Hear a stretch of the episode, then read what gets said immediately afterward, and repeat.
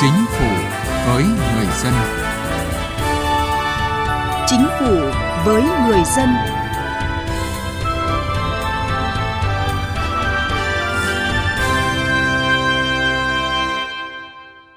Kính chào quý vị và các bạn. Thưa quý vị, số hóa dịch vụ công là ưu tiên của chính phủ trong tiến trình cải cách hành chính nhà nước giai đoạn 2021-2030.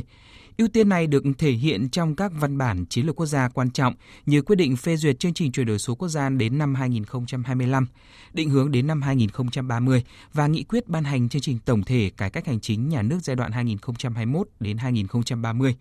với quan điểm quán triệt là lấy người dân làm trung tâm, lấy sự hài lòng của người dân làm thước đo đánh giá.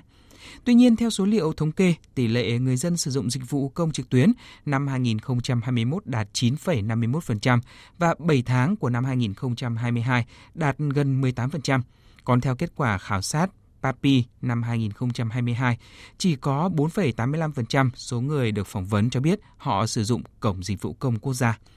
Vậy giải pháp nào nhằm nâng cao mức độ sử dụng dịch vụ công trực tuyến của người dân? Đây là nội dung được phân tích trong chương trình Chính phủ với người dân hôm nay.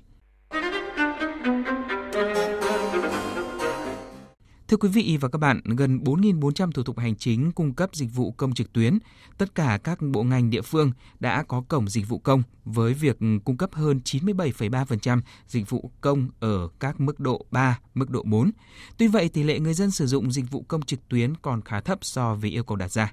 Nguyên nhân là do vẫn còn những điểm nghẽn cần tháo gỡ. Thủ tục hành chính thường được ví hành là chính, bởi thủ tục nhiều khê, mất thời gian đi lại –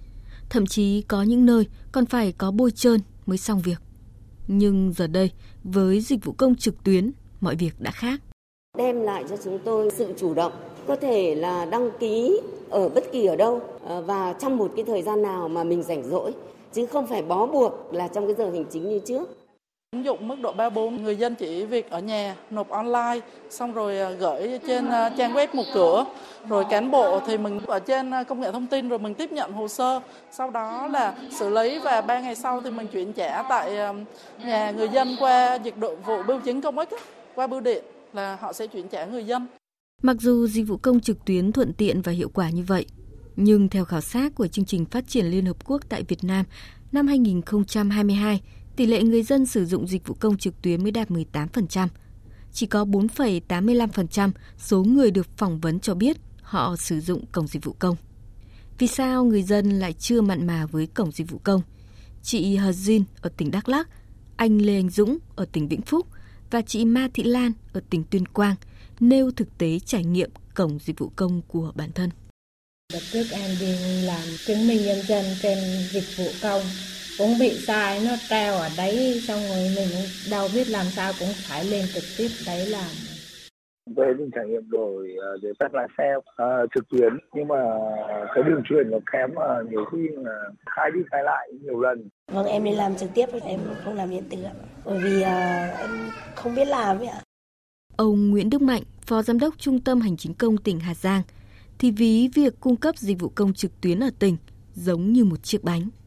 cái việc cung cấp trực tuyến hiện nay ờ, của tỉnh Hà Giang thì nó như là việc cung cấp một chiếc bánh dịch vụ công trực tuyến. Tuy nhiên thì nó cũng chưa ngon, nó còn mặn và còn chát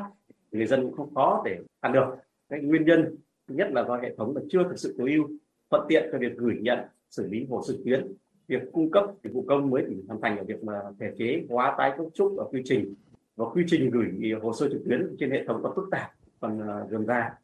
và trở ngại lớn nhất đối với người dân vùng đồng bào dân tộc số đó là sử dụng dịch vụ công bắt buộc phải có kết nối internet máy tính hoặc điện thoại thông minh và người dân cũng cần phải có một trình độ cái năng lực nhất định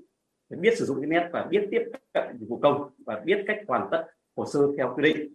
Ông Phạm Quang Trí, Phó Giám đốc Trung tâm Hành chính công tỉnh Thừa Thiên Huế cũng nêu thực tế ở địa phương. Khi mà mình đi ờ, trực tiếp tiếp cận với là người dân ở tại các cái huyện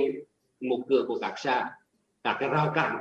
của các tổ chức, của các người dân, của bà con nêu ra rất là nhiều. Chúng tôi tổng hợp lại là gần ba trang. Ví dụ như là người dân còn e ngại về tâm lý, chưa thực hiện ờ, thủ tục hành chính trên môi trường mạng, rồi là thói quen người dân ngại thay đổi ờ, có suy nghĩ nộp trực tiếp sẽ chắc chắn hơn. Vân vân cả vấn đề về ờ, khó khăn trong quá trình sử dụng dịch vụ công trực tuyến. Mới đây tại tọa đàm đánh giá mức độ thân thiện với người dùng của 63 cổng dịch vụ công trực tuyến cấp tỉnh, Chương trình Phát triển Liên Hợp Quốc tại Việt Nam và Viện Nghiên cứu Chính sách và Phát triển Truyền thông cũng đã chỉ ra năm hạn chế của Cổng Dịch vụ Công cấp tỉnh, bao gồm các tính năng để thực hiện dịch vụ công trực tuyến toàn trình chưa được bảo đảm, quá trình thực hiện thủ tục hành chính trên môi trường điện tử chưa được tối ưu hóa cho người dùng, bất cập trong kết nối dữ liệu, tài khoản và giao diện giữa hệ thống cung cấp dịch vụ công trực tuyến của trung ương và địa phương – Cổng dịch vụ công còn khó tiếp cận với người khiếm thị và đồng bào dân tộc thiểu số và việc cam kết bảo vệ dữ liệu cá nhân, bảo đảm an toàn thông tin chưa được quan tâm đúng mức. Đáng chú ý, thông tin tài khoản của người dân chưa được tự động cập nhật trên cổng dịch vụ công trực tuyến của 62 tỉnh. Chỉ có duy nhất cổng dịch vụ công trực tuyến tỉnh Thái Nguyên cho phép cập nhật từ cơ sở dữ liệu quốc gia về dân cư.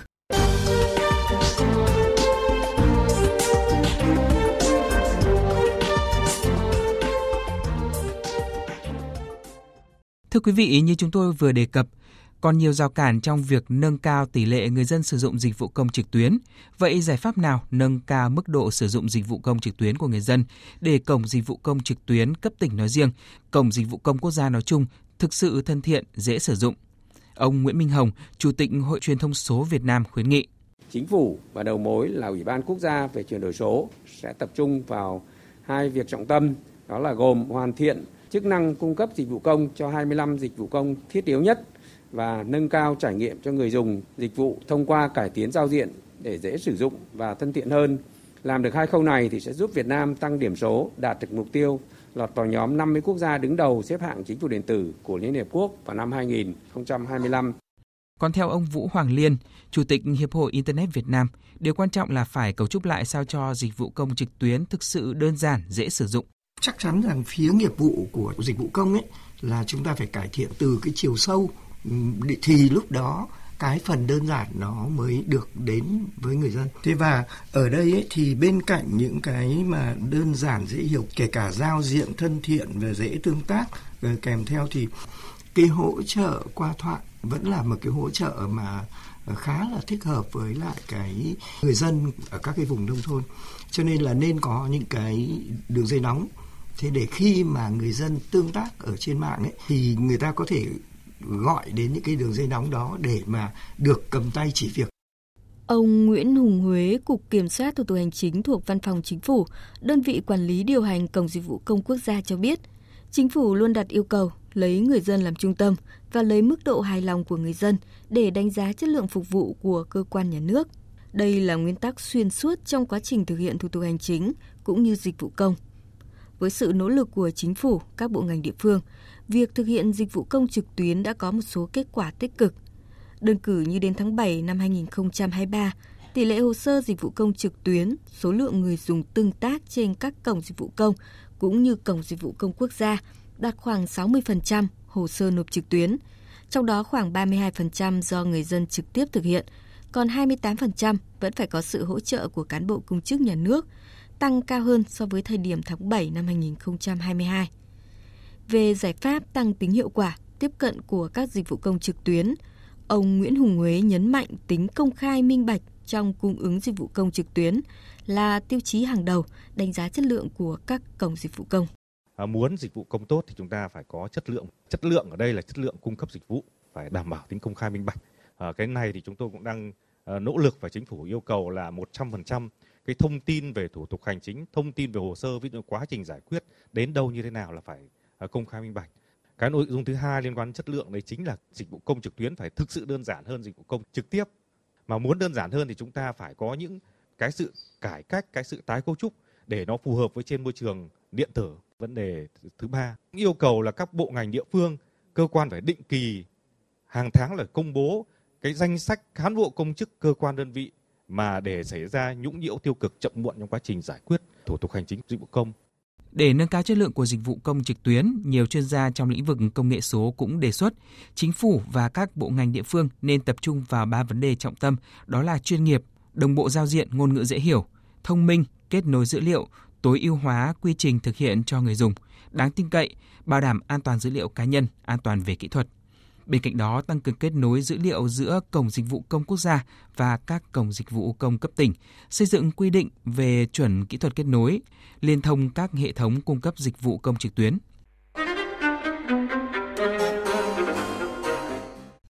Thưa quý vị, cũng với mục đích tạo thuận lợi cho người dân trong thực hiện các dịch vụ công, từ ngày 10 tháng 7 vừa qua, hai dịch vụ công là đăng ký khai sinh, đăng ký thường trú, cấp thẻ bảo hiểm y tế cho trẻ dưới 6 tuổi và đăng ký khai tử, xóa đăng ký thường trú hỗ trợ chi phí mai táng, trợ cấp mai táng đã được triển khai liên thông trên cổng dịch vụ công quốc gia. Trong đó với đăng ký khai sinh, đăng ký thường trú, cấp thẻ bảo hiểm y tế cho trẻ dưới 6 tuổi, cha, mẹ hoặc người giám hộ, người thân của trẻ điền thông tin vào tờ khai điện tử theo mẫu trên cổng dịch vụ công. Khi hồ sơ hợp lệ, nhà chức trách sẽ xử lý trong vòng 2 ngày. Còn với đăng ký khai tử, xóa đăng ký thường trú, hỗ trợ chi phí mai táng, trợ cấp mai táng, người có nhu cầu sẽ điền thông tin trên cổng dịch vụ công theo hướng dẫn. Sau đó, nhà chức trách sẽ chuyển trích lục khai tử trên cổng dịch vụ công qua phần mềm liên thông đến cơ quan bảo hiểm xã hội địa phương để cấp quyết định thôi hưởng trợ cấp tuất hàng tháng. Sau đó, bảo hiểm xã hội sẽ giải quyết trợ cấp mai táng hoặc thủ tục thôi hưởng theo quy định. Theo Cục Cảnh sát Quản lý Hành chính về Trật tự xã hội C06 Bộ Công an,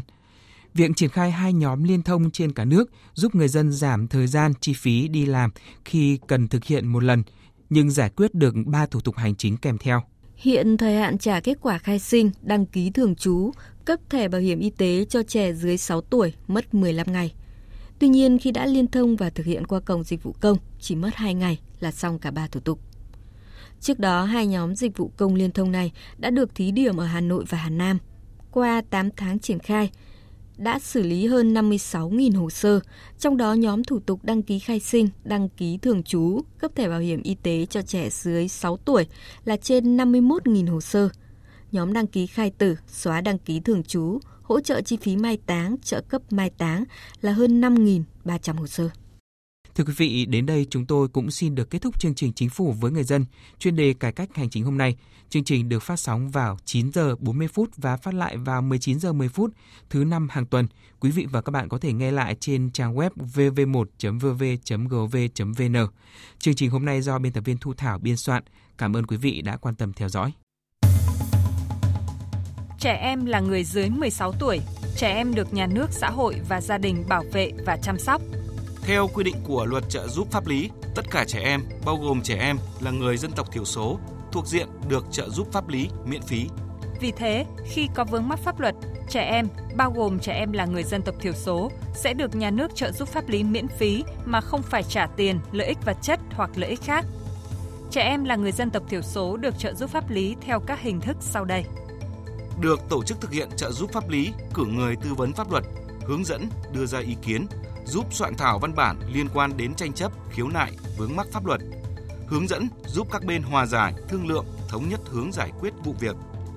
Được tổ chức thực hiện trợ giúp pháp lý cử người tham gia tố tụng, bảo chữa, bảo vệ quyền và lợi ích hợp pháp trước các cơ quan tiến hành tố tụng, công an, viện kiểm sát, tòa án. Được tổ chức thực hiện trợ giúp pháp lý cử người đại diện ngoài tố tụng trước các cơ quan nhà nước có thẩm quyền khác để bảo vệ quyền và lợi ích hợp pháp của trẻ Hiện nay, các tổ chức thực hiện trợ giúp pháp lý cho trẻ em nói chung và trẻ em là người dân tộc thiểu số nói riêng bao gồm 63 trung tâm trợ giúp pháp lý nhà nước trực thuộc Sở Tư pháp các tỉnh, thành phố trực thuộc Trung ương và các tổ chức tham gia trợ giúp pháp lý. Bạn có thể tìm thông tin liên hệ của các trung tâm trợ giúp pháp lý nhà nước và tổ chức tham gia trợ giúp pháp lý bằng cách truy cập danh sách tổ chức thực hiện trợ giúp pháp lý trên cổng thông tin điện tử Bộ Tư pháp, trang thông tin điện tử trợ giúp pháp lý Việt Nam – trang thông tin điện tử của Sở Tư pháp địa phương. Hoặc có thể gọi về Cục trợ giúp pháp lý Bộ Tư pháp theo số điện thoại 024 62 73 96 31 để được cung cấp thông tin liên hệ.